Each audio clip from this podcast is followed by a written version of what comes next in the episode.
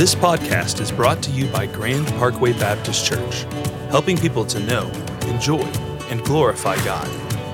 For more information about Grand Parkway, visit grandparkway.org. Let's pray together. Lord, this is our confidence. Our confidence is not in ourselves and what we can deduce from the culture around us. Our confidence is founded on our experience of you, that you've never failed us yet. You're consistent, you're faithful, you're not a man that you would lie, the Bible tells us. And so we can take you at your word, and we can build our life. And we can invite everyone we love to build their life on the truthful reality of God and his word. And so, Holy Spirit, as we open up the word today, we want to just be increased in our capacity to trust you, to enjoy you, and to feast on you. And so, Lord, stir up appetites in us which can only be satisfied by God. And the byproduct of that is worship.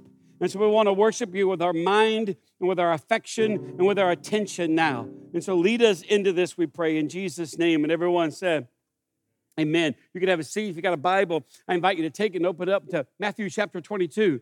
Matthew chapter 22. We've been teaching the parables of Jesus over the course of the summer. And we've got this Sunday and next Sunday. And then we'll finish with the parables. Then we'll jump into the book of Daniel. And so I want to talk to you today from Matthew 22 about this. Is Christianity as a feast. Christianity as a feast. Now, I'm going to give you some context for what's happening here. Jesus is in Jerusalem. He's already made the triumphal entry, which means he's in the city of Jerusalem. He's spending the last week of his life before the cross.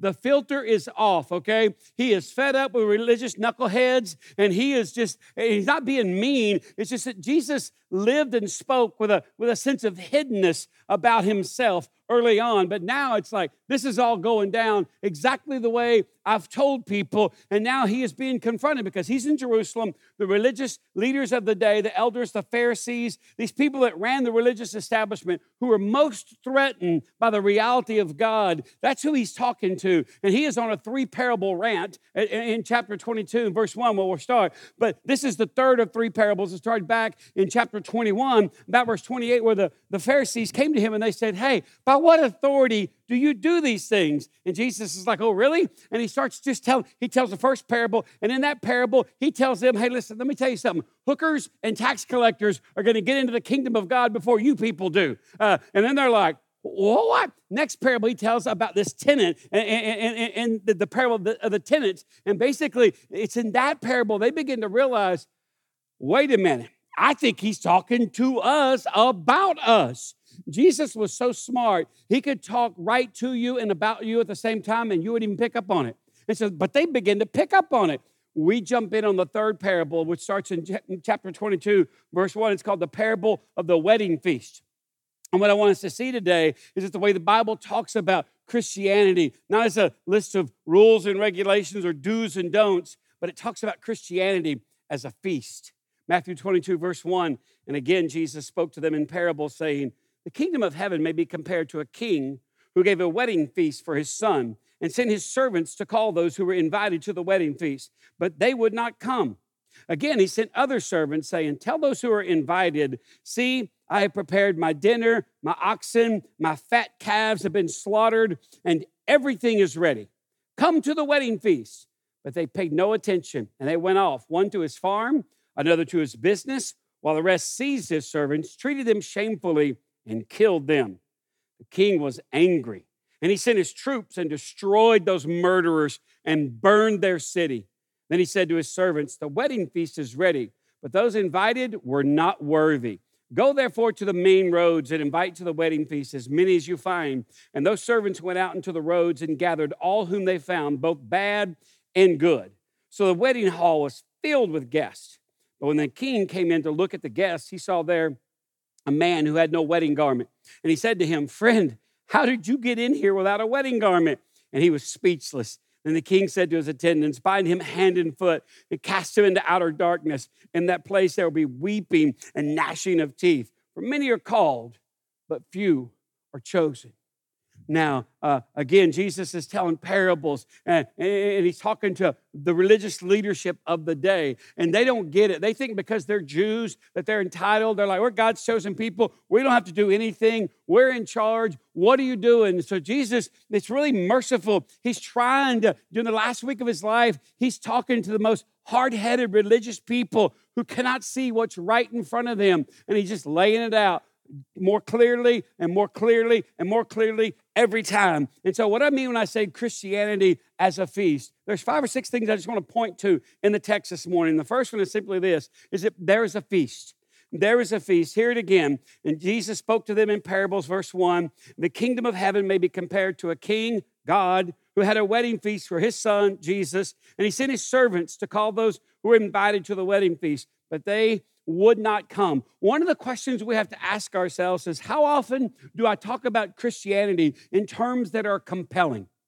Let me ask that again. How often do you and I talk about Christianity to other people in terms that are compelling? Now, I did not grow up in the church. I went to church every once in a while. Friends would invite me. It was not compelling. Matter of fact, it was not even remotely interesting. It was always in terms of heaven and hell and bad people riding around listening to Def Leppard and blah. And I just was, it was, matter of fact, yeah, it was boring. I would just sit in the back and just think, what in the world? But then when I turned 16, I got a job working for a man in a sporting goods store. And that cat was so compelling. He was like a clown on fire, okay? He never told me, son, you're in danger of hellfire. You know, if you don't know Jesus, you go to hell when you die. He never even said anything about heaven. He said crazy things like this. Man, we'd close a big deal, make a big sale. Like one guy came in, he had a ranch in Central Texas. He bought 6 boats. I was like, shut up. Yeah, and so my boss would get tears in his eyes and go, oh, man, I'll tell you what, Jesus Christ is the best business partner a man ever had. And I, because I was 16 and angry and didn't know anything, I would say, yeah, you rich people, I have to say that to justify your excess. And he would just laugh. He would just laugh, and I was just like, he would invite me to church. Again, he never told me, hey, boy, you're going to bust hell wide open. The few times I went to church, that's what the evangelist would say, and I was like, not compelling. I think I live in my own personal hell. Thank you very much. I'll take a 0 on what you're talking about. But the more I worked for Mr. Sewell was his name. Started when I was 16, worked for him on into college, but he's about 2 years in his life. This is what I mean by compelling. His life sent me 3 messages loud and clear. He never used these words. But he would just, like I was dating a girl and he saw us out on a date, and the next day at work he said, hey, you're hanging out with old so-and-so, right? And I said, yeah. You got a problem with that? Because I was always looking for a fight. I was just always had a chip on my shoulder. You got a problem with that? You want to go? And I was like, he was just like, no. And then he would say things like this. You know, son, there's girls you want to date when you're a boy. And then there's women you want to marry and mother your children. You should figure out which one she is. And I knew what he was saying. I knew what he was saying.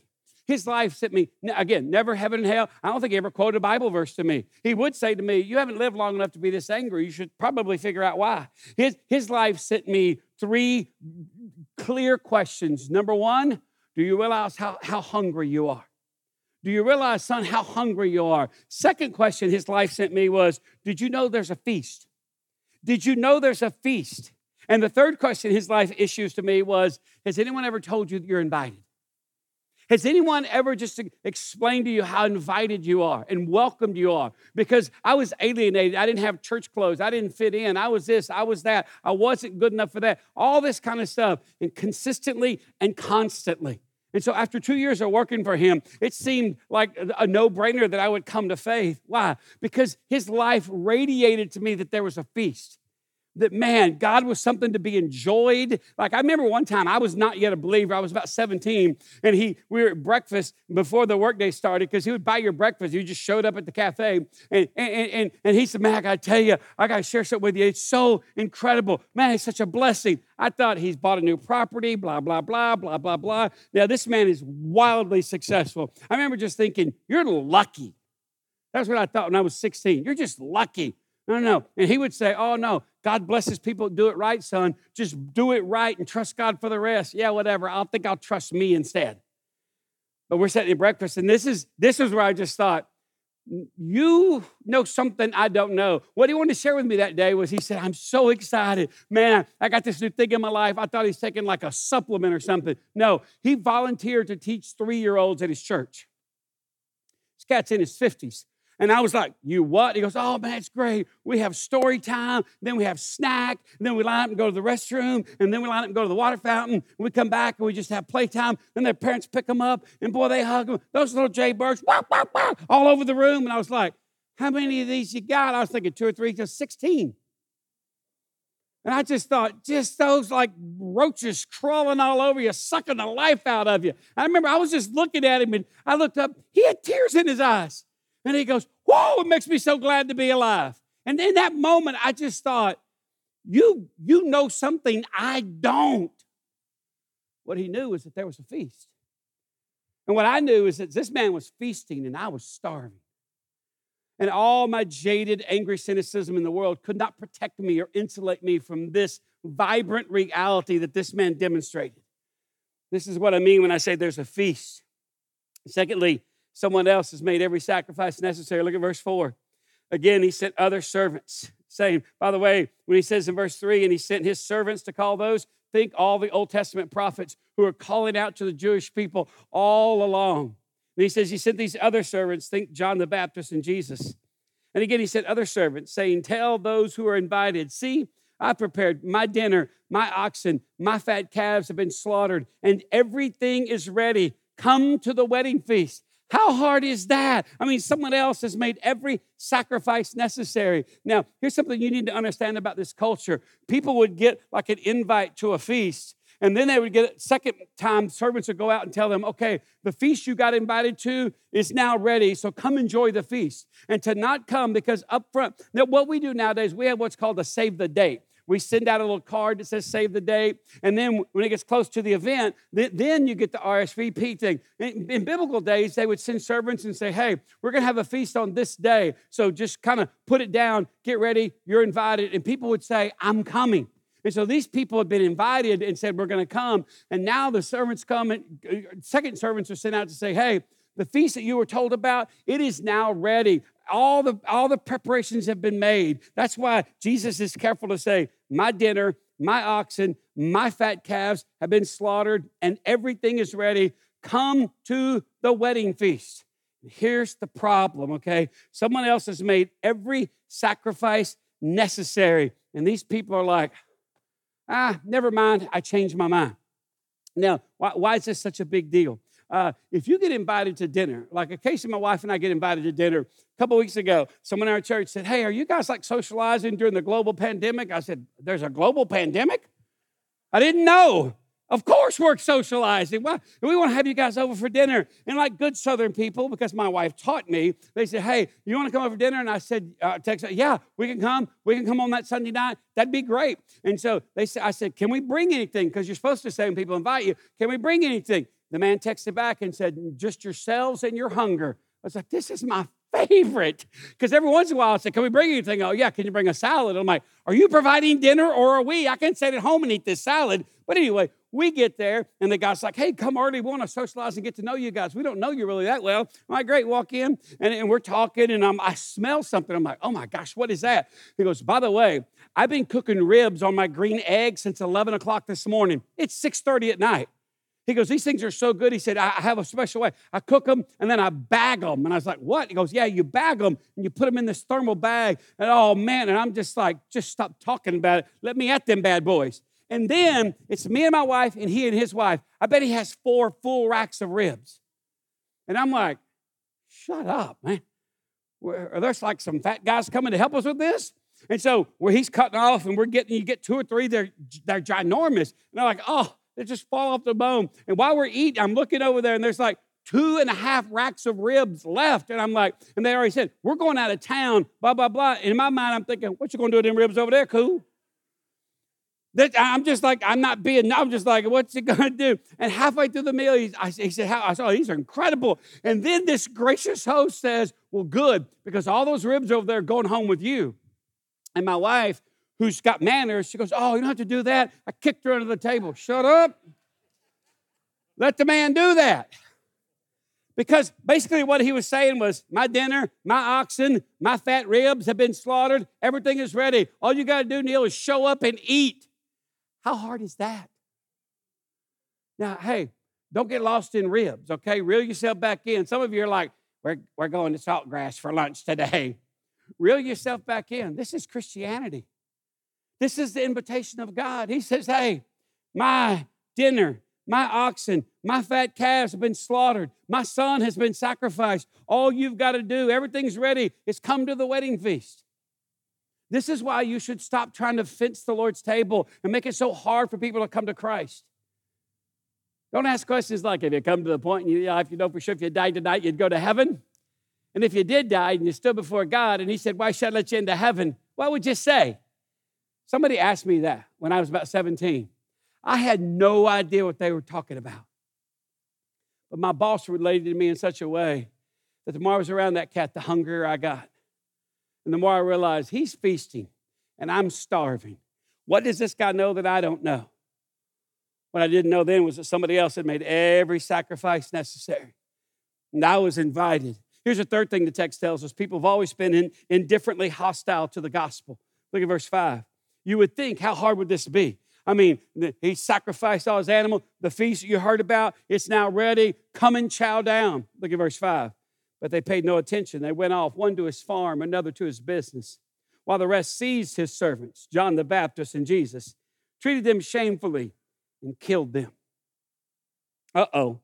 What do I mean when I say people have always been indifferently hostile to the gospel? We act like this is a 21st century phenomenon. Someone said to me recently, you know what, it's just life is so busy. I wish that it could be like it was in the biblical times. It seems like it was so much slower and more slow-paced and laid back. In some ways it was, but in some ways it wasn't.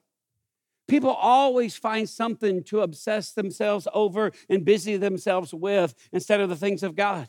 These people in the Bible, they just said, hey, I'm paying no attention. I got to go check out my farm. Another one, hey, you know, it's a global pandemic. I got to manage my business. Things are down a little bit. I'm down 4% this quarter.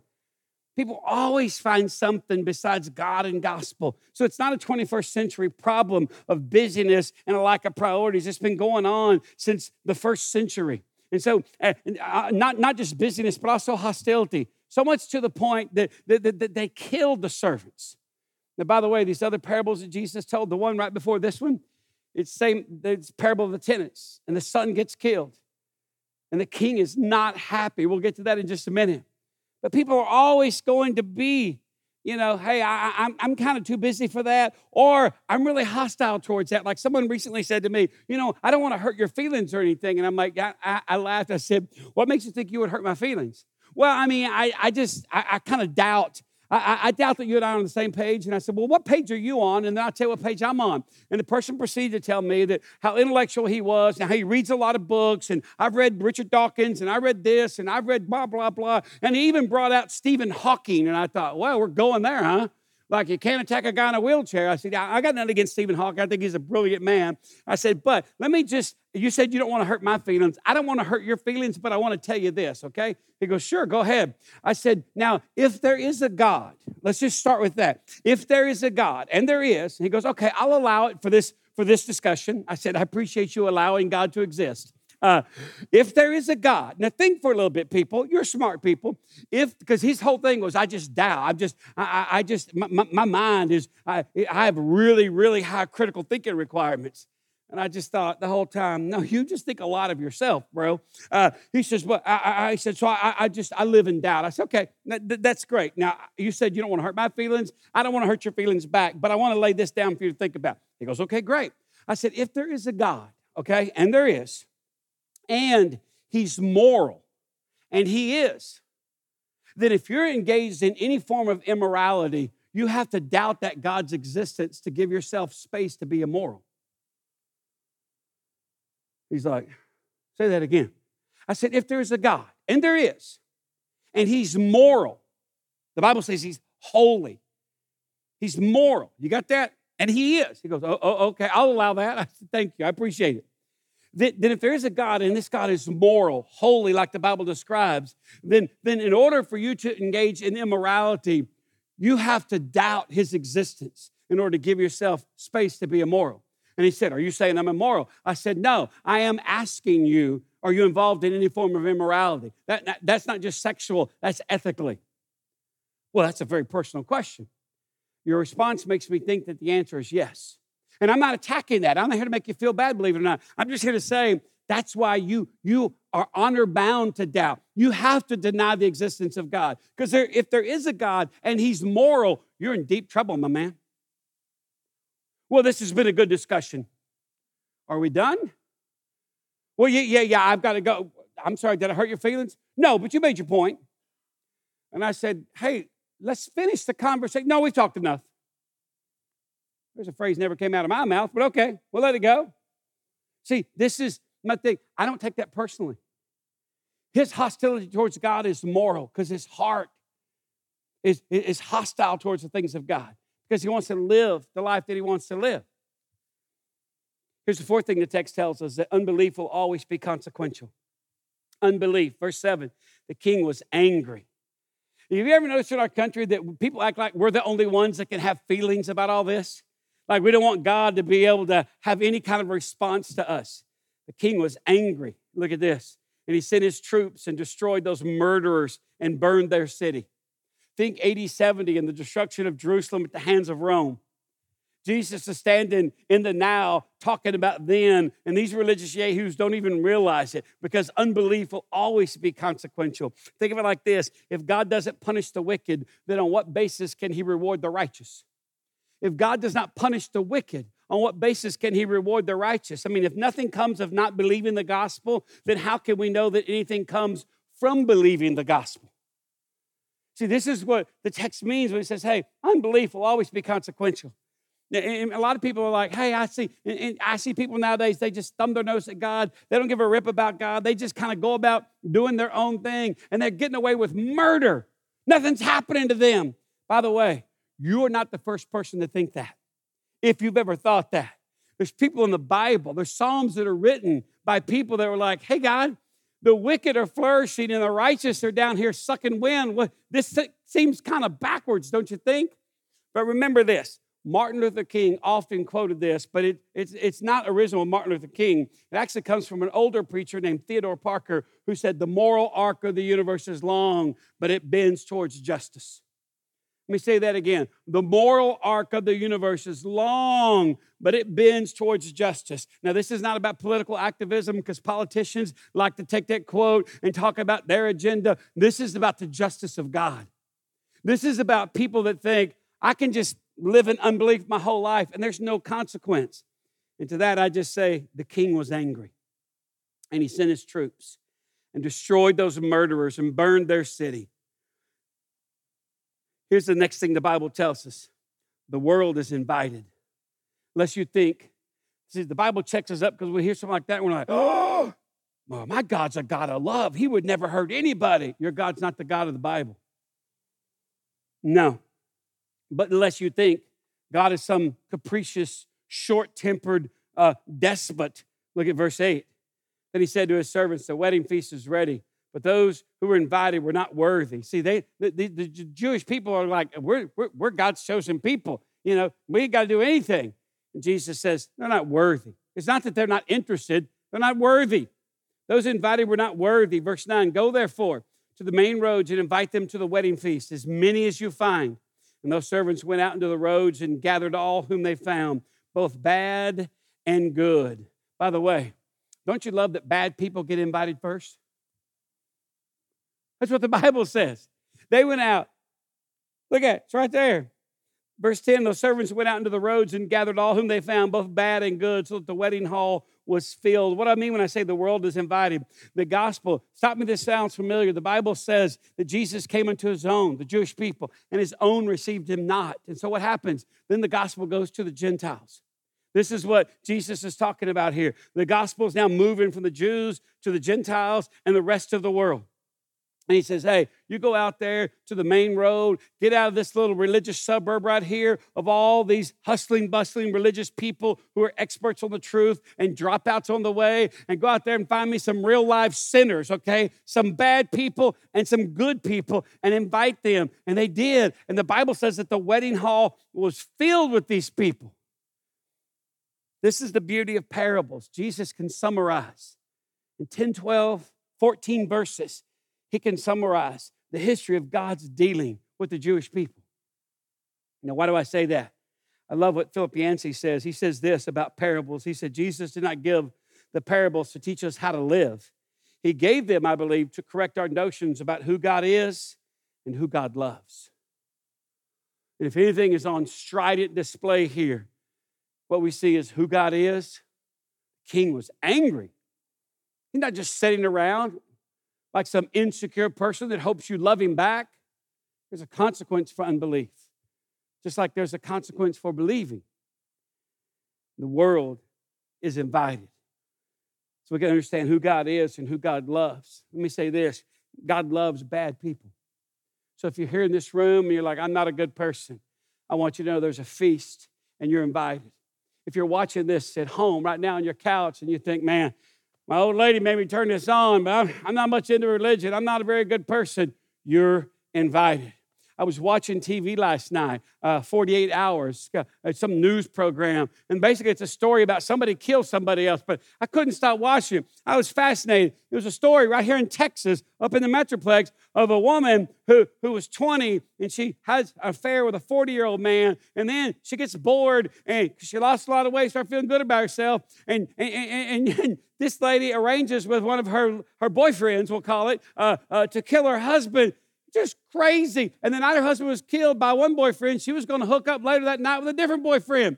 And by the time 48 Hours was over, I was incensed. I was like talking to the TV. Oh my gosh, you are, whoa, oh. Come to find out, they got her phone records. By the way, when you text anybody, all that stuff is stored somewhere. And so they're reading the phone. She had 6 boyfriends at one time. I am so angry.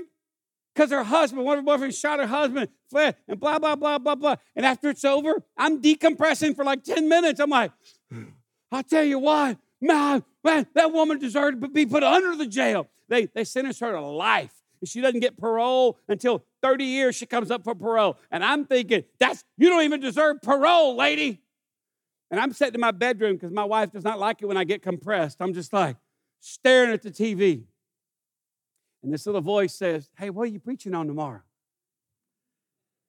Parable of the wedding feast. That's what I'm talking about, by God. Now remember, bad people like her are invited.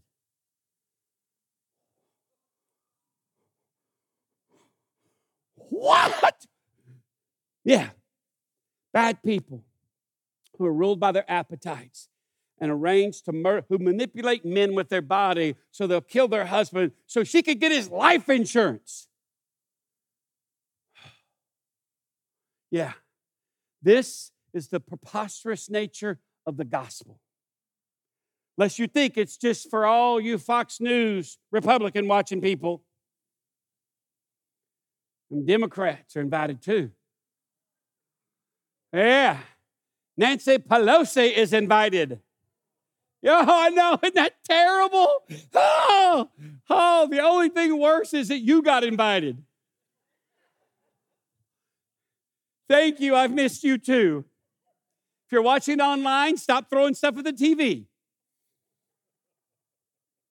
He doesn't pick and choose. He says, right there in the Bible, you got a copy of it. He says, and those servants, verse 10, went out to the roads and gathered all whom they found, both bad and good. See, I want to determine the level of badness that gets to come to the feast, but I don't get to do that. I'm not kidding. I was in a bad mood for 30 minutes. What kind of woman? Just money. Sometimes I walk out and I look at my wife and I say, you women are just manipulative, trying to kill us and get our life insurance. And she's like, really? What have you been watching? I'm on to you. And the Holy Spirit is, bad people like that woman there, they get invited to the feast. Here's the last thing the Bible tells us. You still with me this morning? I know it's been a while since we've been together. And you're like, proper attire is required. Proper attire is required. Look at verse 11. When the king came in and looked at the guests, he saw there was a man who had no wedding garment. And he said to him, friend, how did you get in here without a wedding garment? And the man, was speechless. And the king said to his attendants, bind him hand and foot and cast him into the outer darkness. In that place there will be weeping and gnashing of teeth, for many are called, but few are chosen. Proper attire is required. I don't know if you've ever been anywhere that has that sign, but that sign changes everything. Years ago, a friend of mine was interviewing at a church in Fort Worth, a very prestigious, large church with a famous pastor. It was like a big deal, and he was going there to interview as a youth pastor. And so he said, man, I mean, this guy wears jeans and flip-flops and a T-shirt every day if he can. And so he said, I dressed up. I put on khakis and a polo shirt, just a short-sleeve pullover shirt, and I had some deck shoes on. I was looking good. I was fresh. I was ready to go. And all of a sudden, we pulled up, and the guy that he said, meet me here. And I pulled in. He said, it was some exclusive country club. And I was like, man, this is really nice. And they had this private, separate dinner club, and that's where I was meeting him. And I walked in, and I knew I was in trouble when I saw this bronze plaque that was screwed into the wall that said, proper attire required. He goes, I walked in, and then I realized what that meant, because a man in a tuxedo walked over to me and said, sir, come with me, please. He walked him over to a room, opened up a door, and he said, we require a coat and a tie. And we'll let you pass on the coat, but you must wear a tie to enter into our dining facility. So my friend with a short sleeve pullover shirt was given a tie that didn't match. It was just a tie. Just, you got to have this tie on. And he said, and he said, man, I'm not really dressed. And he said, sir, this is required.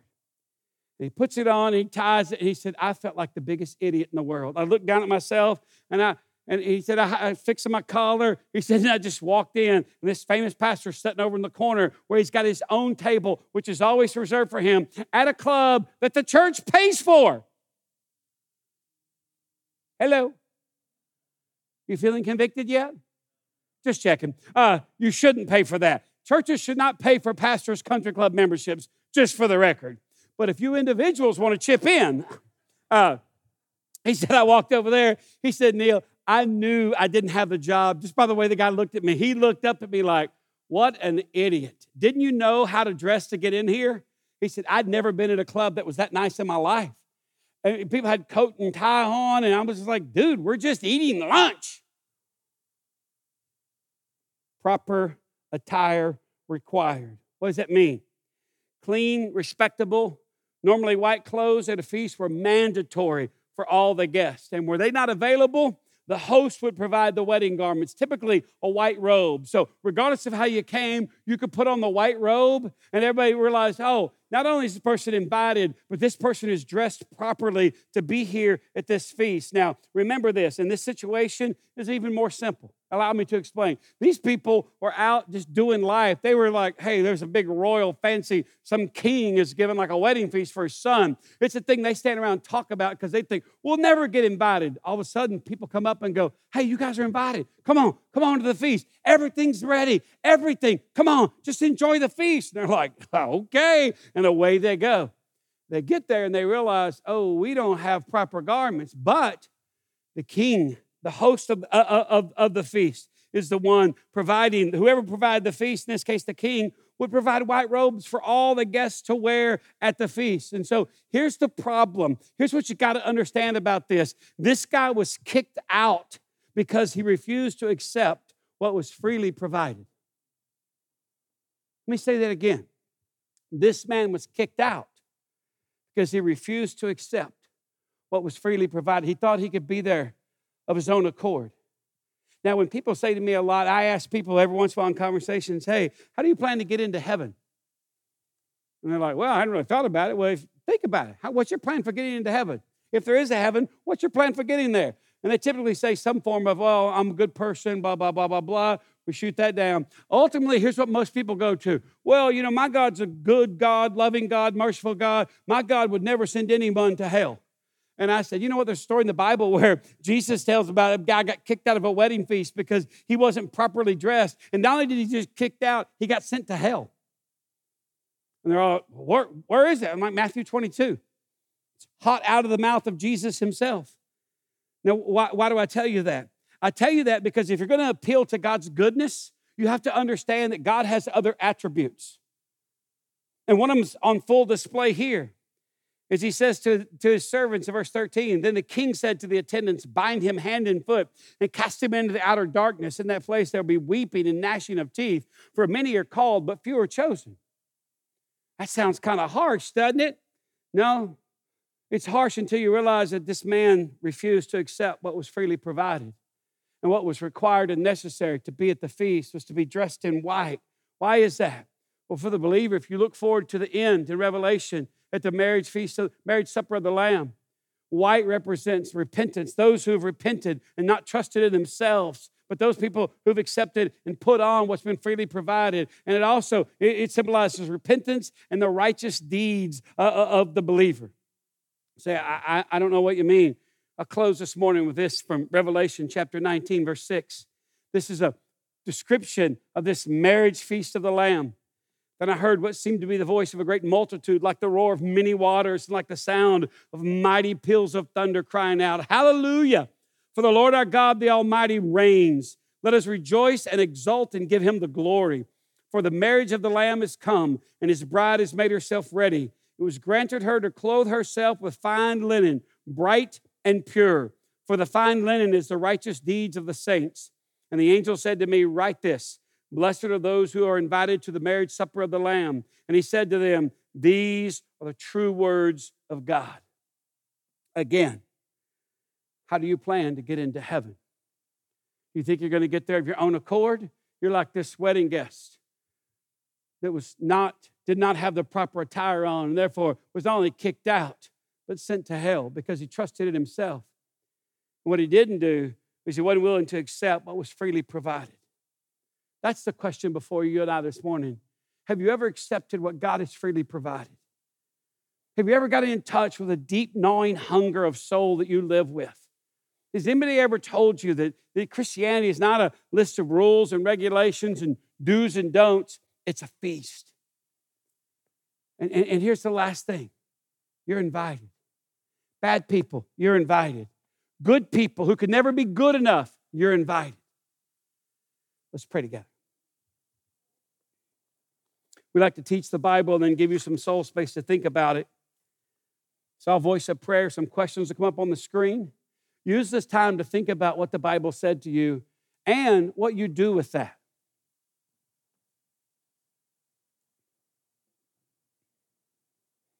It's one thing about Jesus. Whenever he talked, it was compelling. It was thought-provoking. It was life-altering. But it was also accessible. The only people who didn't understand it were the people that did not want to understand it. But I promise you, if you'll say to God today, you know what, I really want to understand what you're saying, he'll break it down to you in a way that's very simple. Let me voice a prayer and let's think about this morning. God, thanks for your word. Thanks that it doesn't just stir our emotions, it engages our mind. And we're better for it. Thank you that there's a feast that you, our King, have provided. And everyone's invited, the good, the bad, the religious, the non-religious, because none of us can get there on our own effort or accord. We all have to put on that white robe that's freely provided. And so, Holy Spirit, brood over us while we think about these things this morning.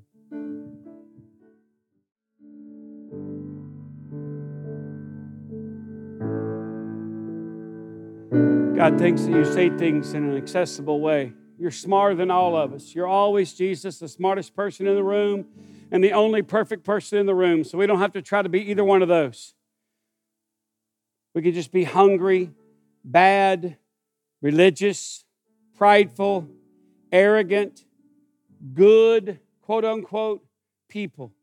We could just be all of that and yet be in touch with our deep God hunger that's in every one of us. And now that we know there's a feast and we're invited, what do we do with that? And God, thanks that you're available. You're available in ways that the seventh grader understands and the 70-year-old understands. You're available. We're humbled by that. Let us respond accordingly, we pray in Jesus' name. And everyone said, Amen. Amen. If you're our guest, let me say thanks for being here, either online or in person. Both are welcome. And so you move at your own pace. We appreciate that. Coming in person is not a litmus test of your spirituality, but you're always welcome here, okay? We have a lot of things going on. One of the things that's coming up is our Promotion Sunday. So give your attention to the screens, and let's take in a video about that now. Hi, I'm Cheyenne Burge, Girls Student Ministry Associate.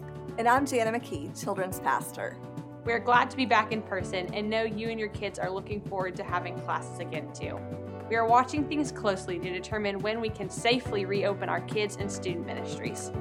Until then, we are going to virtually promote our students.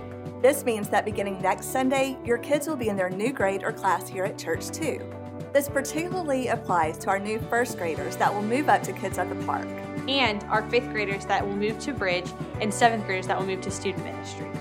You can expect to hear from new small group leaders, so be sure to check your email in the coming weeks. We have a new series with interactive classes, including Zoom calls for our kids that we think y'all are going to love, and we look forward to when we can meet again in person. Speaking of meeting in person, if you're interested in volunteering in kids or student ministry, now is a great time to get involved. That's right. We have a variety of ways that you can help us in our ministries.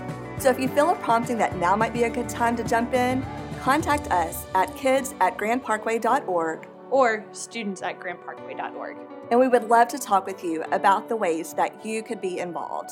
Yes, we have a variety of opportunities. So ask the Lord how He might want to use you to make an internal impact in the lives of Grand Parkway students and kids.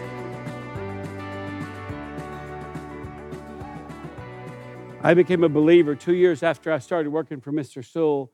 And shortly after that, I got plugged in at my church. And there was always opportunities to volunteer. And I remember I just found myself, my hand just going up all the time because I would always go back to that breakfast in my mind and the way that man talked about volunteering with three-year-olds. And I just thought, I want to experience that, helping my church be and become everything they can. And I can say this, I've volunteered in many roles over the years. And I've never, ever, ever walked away and thought, I wish I wouldn't have done that. And so I strongly encourage you to think about how you can help our church be and become all that God's calling us to be, okay? We'd like to close our service with a spoken blessing, so stand to your feet, if you would, and hold your hands out.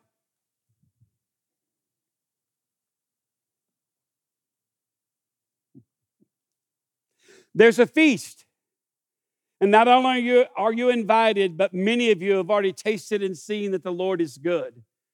So depart now and look around for hungry, bad people who don't think they deserve it and invite them to the feast as well.